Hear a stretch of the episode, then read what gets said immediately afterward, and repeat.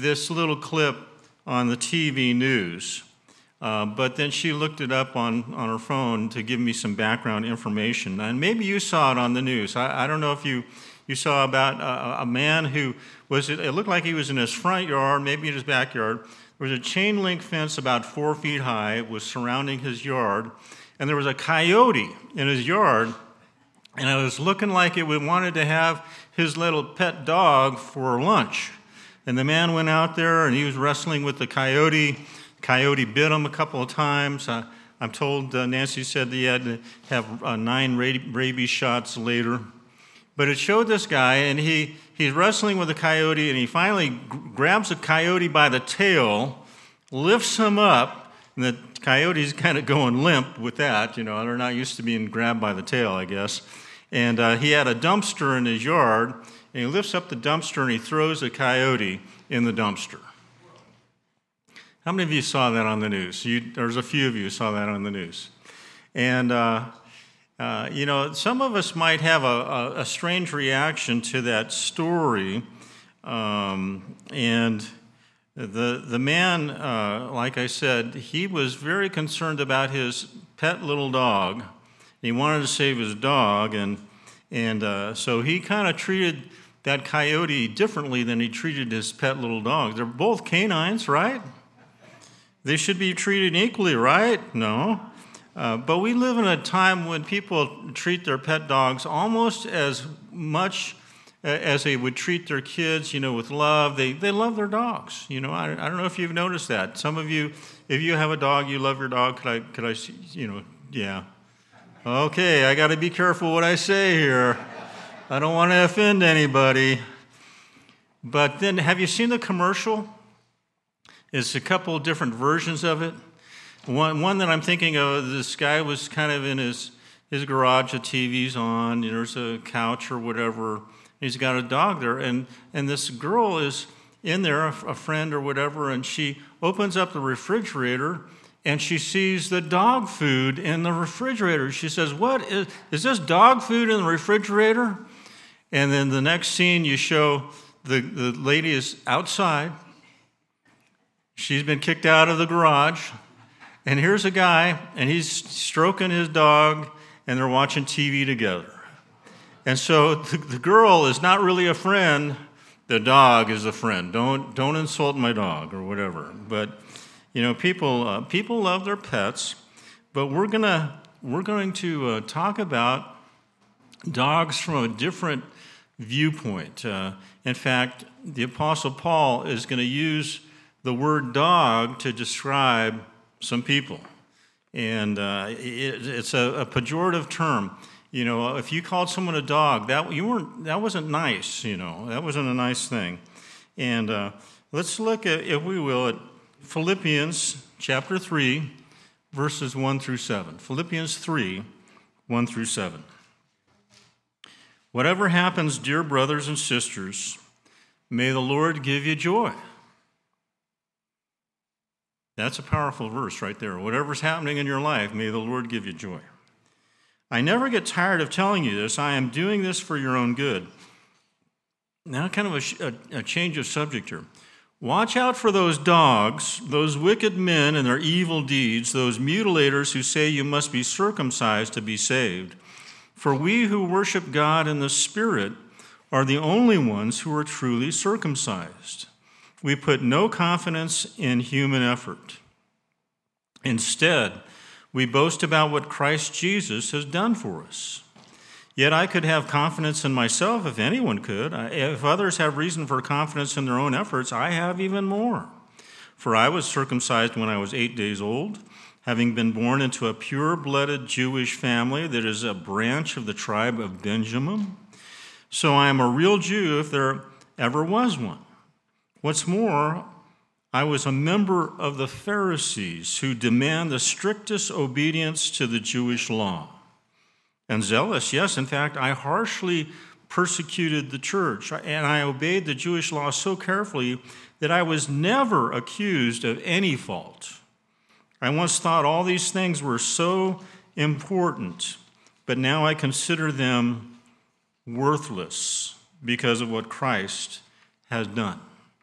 And some translations, instead of saying worthless, use the word garbage. I consider all these things refuse or garbage. What I once treasured, once I, I was once proud of, these are all gar- garbage. And so hopefully in that passage you see dogs and garbage.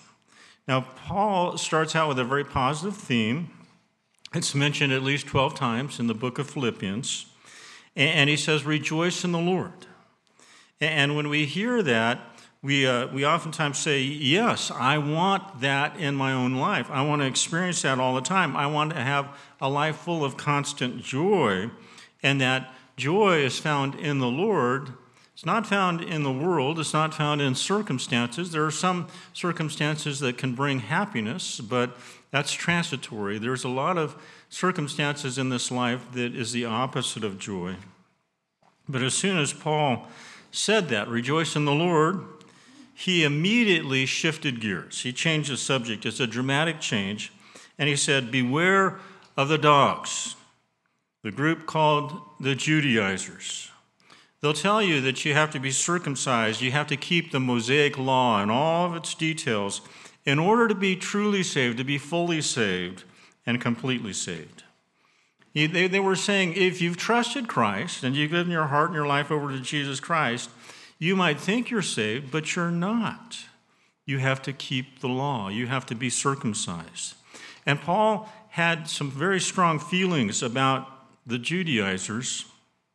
But I was thinking, as I was studying for this, this passage, I was thinking, why such a traumatic, uh, dramatic uh, change of subjects? Why did Paul go from joy, rejoice in the Lord, and immediately he uh, he he starts, you know, saying, beware of the Judaizers, beware of the dogs. And um, I, I think the way that I connect those dots is that if you fall into the spiritual trap of trying to keep God's law and relying on your own unsaved nature, your old nature, it will rob you of every ounce of joy that you have. Trying to please God in your own strength, say goodbye to joy. Joy is going to go away.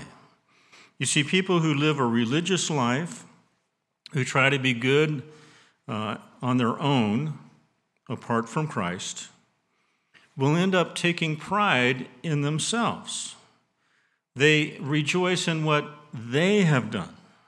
They don't rejoice in the Lord, because it isn't really Jesus working in them. They're doing the work, and so they want the credit for it.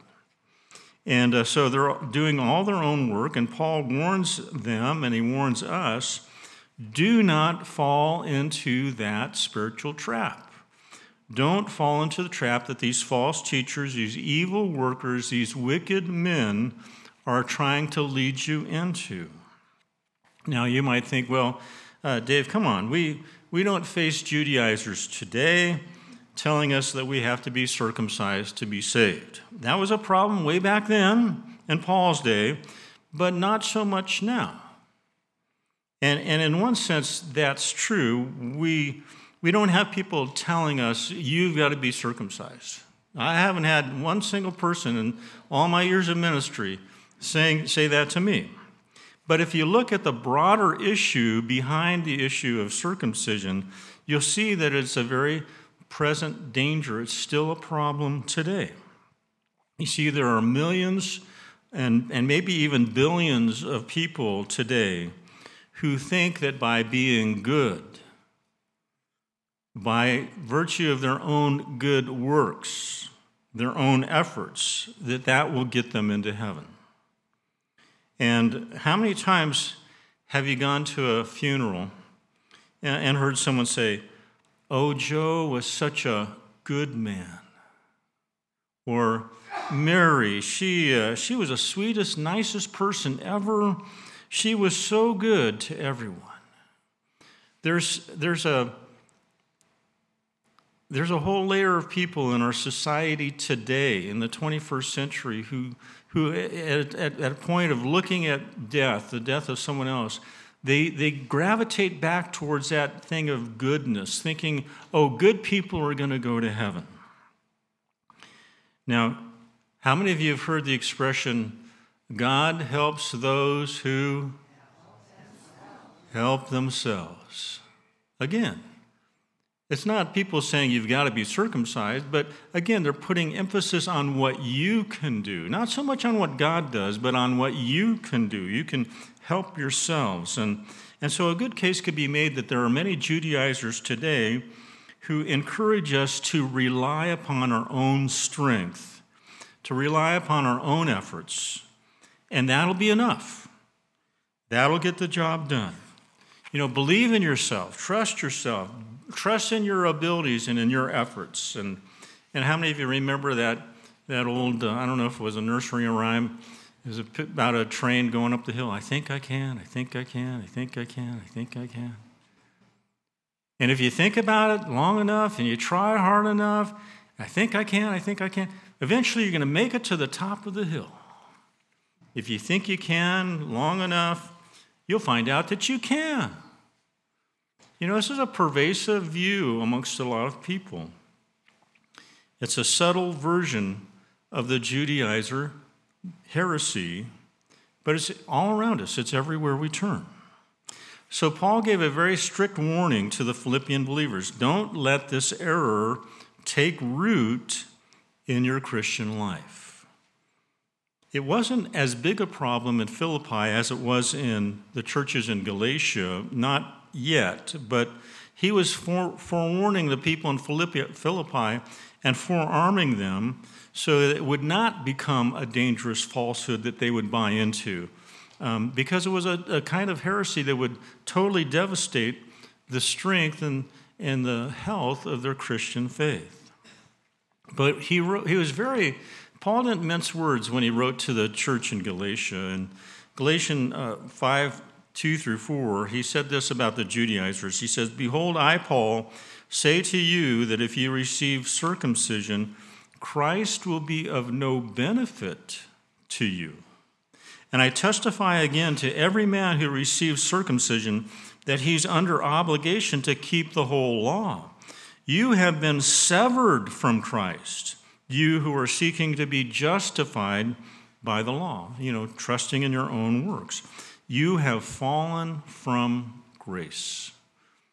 That's pretty serious, isn't it? Your Christian life, your Christian faith will become worthless if you fall into this trap. That's what Paul was saying. And so these false teachers, he calls them evil workers, these Judaizers, were like dogs in the sense that they were following Paul around, nipping at his heels, incessantly barking and yelping out their false doctrine. Everywhere Paul went, he'd start a church. Pretty soon the Judaizers, he would leave because of persecution. Pretty soon these Judaizers would come in and try and take these people and get them to buy into the Judaizer heresy. They were purveyors of falsehood, not of truth. And uh, in the Jewish religion, and Paul understood the Jewish religion, in Jewish religion, people put a lot of trust in their own abilities and their own works, their own accomplishments. Um, and, and, and Paul understood that, and he knew that these Judaizers were attacking the essential doctrine, the doctrine of salvation. You see, true salvation is based on what? On grace. It's based on what Jesus did for us on the cross, what Jesus did, not what we do. And, and uh, it, it's not based on doing enough good deeds to tip the scales in our favor. You know, God doesn't grade on a curve. It says in the Bible, all have sinned and fallen short of the glory of God. There is absolutely no way we can work our way into heaven. Can I get an amen on that? It's like Paul was saying, what, whatsoever you do, do not surrender grace. Ephesians two, eight through ten, we've quoted this many times. It's very clear.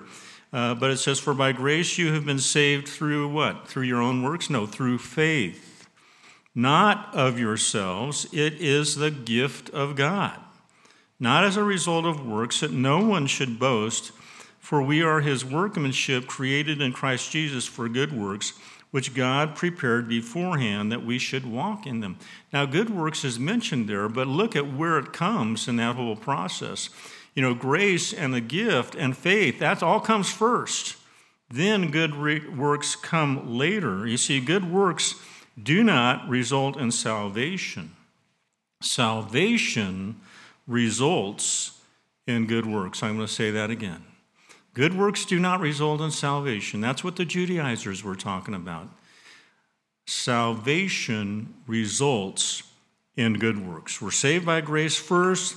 The good works flow out of salvation. And uh, it's because God lives in us. Once we are saved, we give our hearts and our lives over to, to God. We have a new nature. God lives in us, and it's God who, who is empowering us to do his works.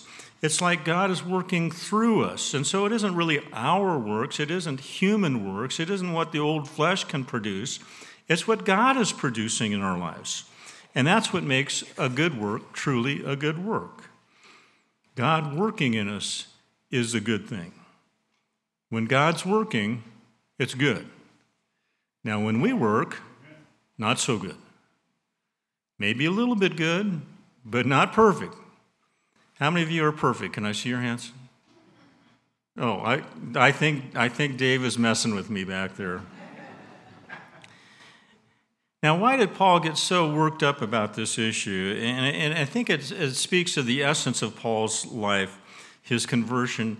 In just a few verses, he paints an autobiography of who he was before becoming a Christian. And it's like he got into a credentials showdown with the Judaizers who were trying to trip up the believers in Philippi. And Paul said, I'm one hundred percent Jewish. Both my mom and my dad were Jewish. But not all of these Judaizers are that way. And uh, both my mom and dad were Jewish, and uh, they raised me to know and to practice the law since I was a little kid. And I was circumcised on the eighth day, as the law prescribes. And I can trace my lineage all the way back to Abraham. Not these Judaizers, not all of them can trace their lineage back to Abraham. And I'm a member, a full-fledged member of the beloved tribe of Benjamin.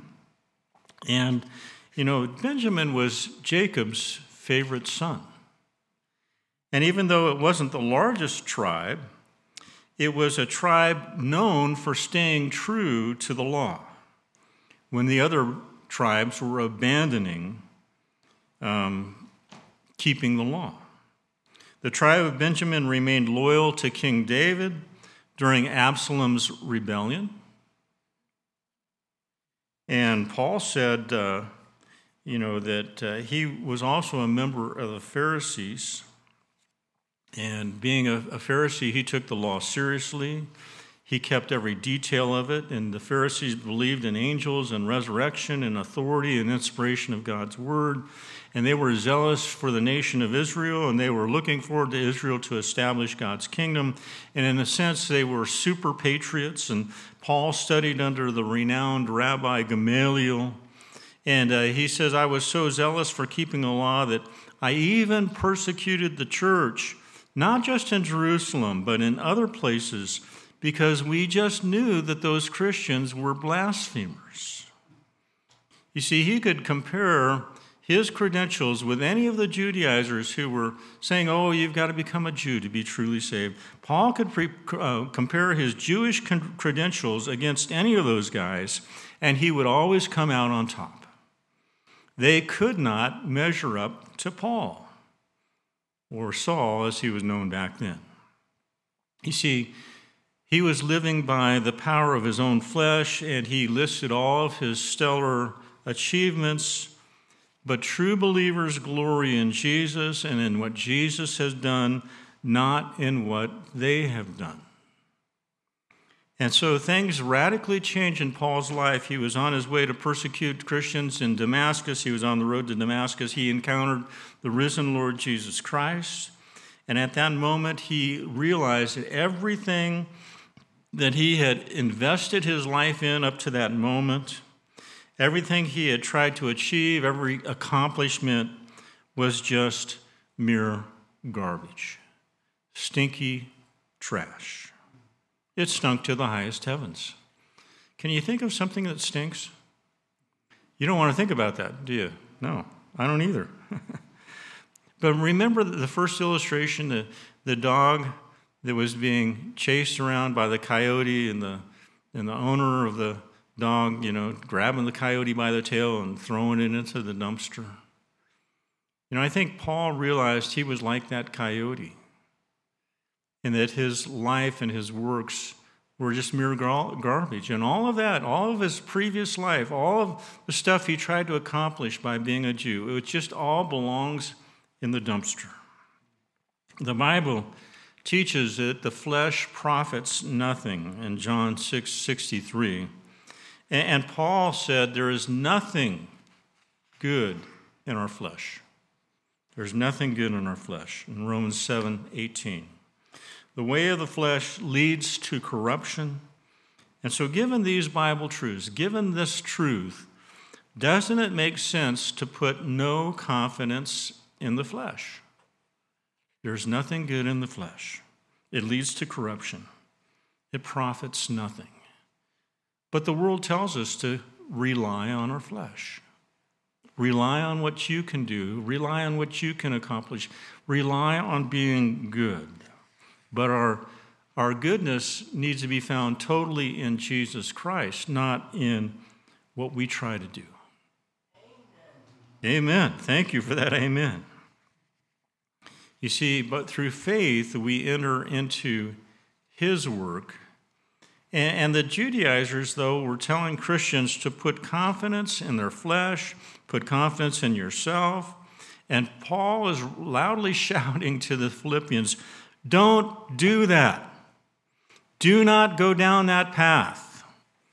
Stay on the true path, the only path that leads to true joy. It leads to a useful life. It means that God is able to use you for the things that really matter. And it leads to true worship because you worship by the power of the Holy Spirit. And you put God first in everything you do by the way that you live. And it leads to glorifying God in everything you do and say. That's the life of joy. You're on the right path. Don't forsake that path. Don't listen to this garbage that the Judaizers are telling you. And that's how to rejoice in the Lord. Rejoice in the Lord. Now, I want to give a, a rather rough paraphrase of what Paul was saying. He said, what the Judaizers are promoting is garbage. I spent most of my life traveling down their path, and it was a total waste. Before I gave my life to Jesus, my life stunk. Even though I appeared so Uh, righteous and oh so good and better than everyone else, my life still stunk. And it was only in Christ that I found the true circumcision, the circumcision of the heart. Do you know what true circumcision is? It's a Bible question.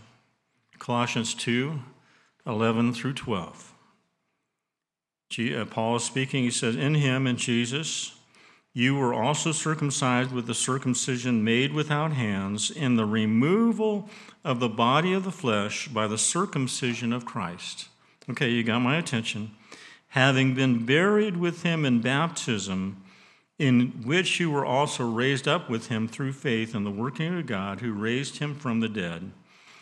You see, in Christian baptism, we express our desire to die to self, to relying on ourselves, putting confidence in ourselves. And uh, we don't rely on the flesh or our own strength. We rely on Christ's resurrection power. And that's a picture of baptism. When you're put in the water, you're dying to yourself. You're dying to your old ways. You're dying to putting faith in yourself. You're raised out of that water.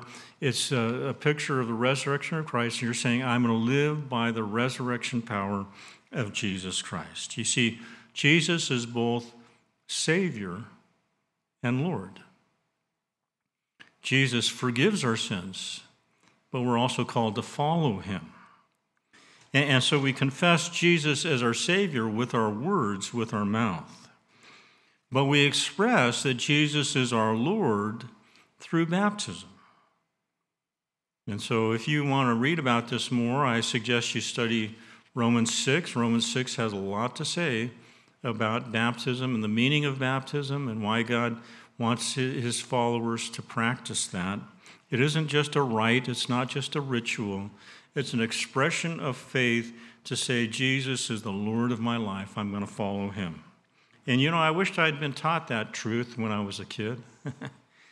You know, and uh, that uh, it's it's simple when you think about it. You know, some people, they try to, you know, Jesus is not psychotic. You know, you, you don't, oh, I have Jesus as my Savior. Well, is he your Lord? Well, no, he's my Savior. That's I, I believe in Jesus. No, you, you believe in Jesus as Savior and Lord. Amen?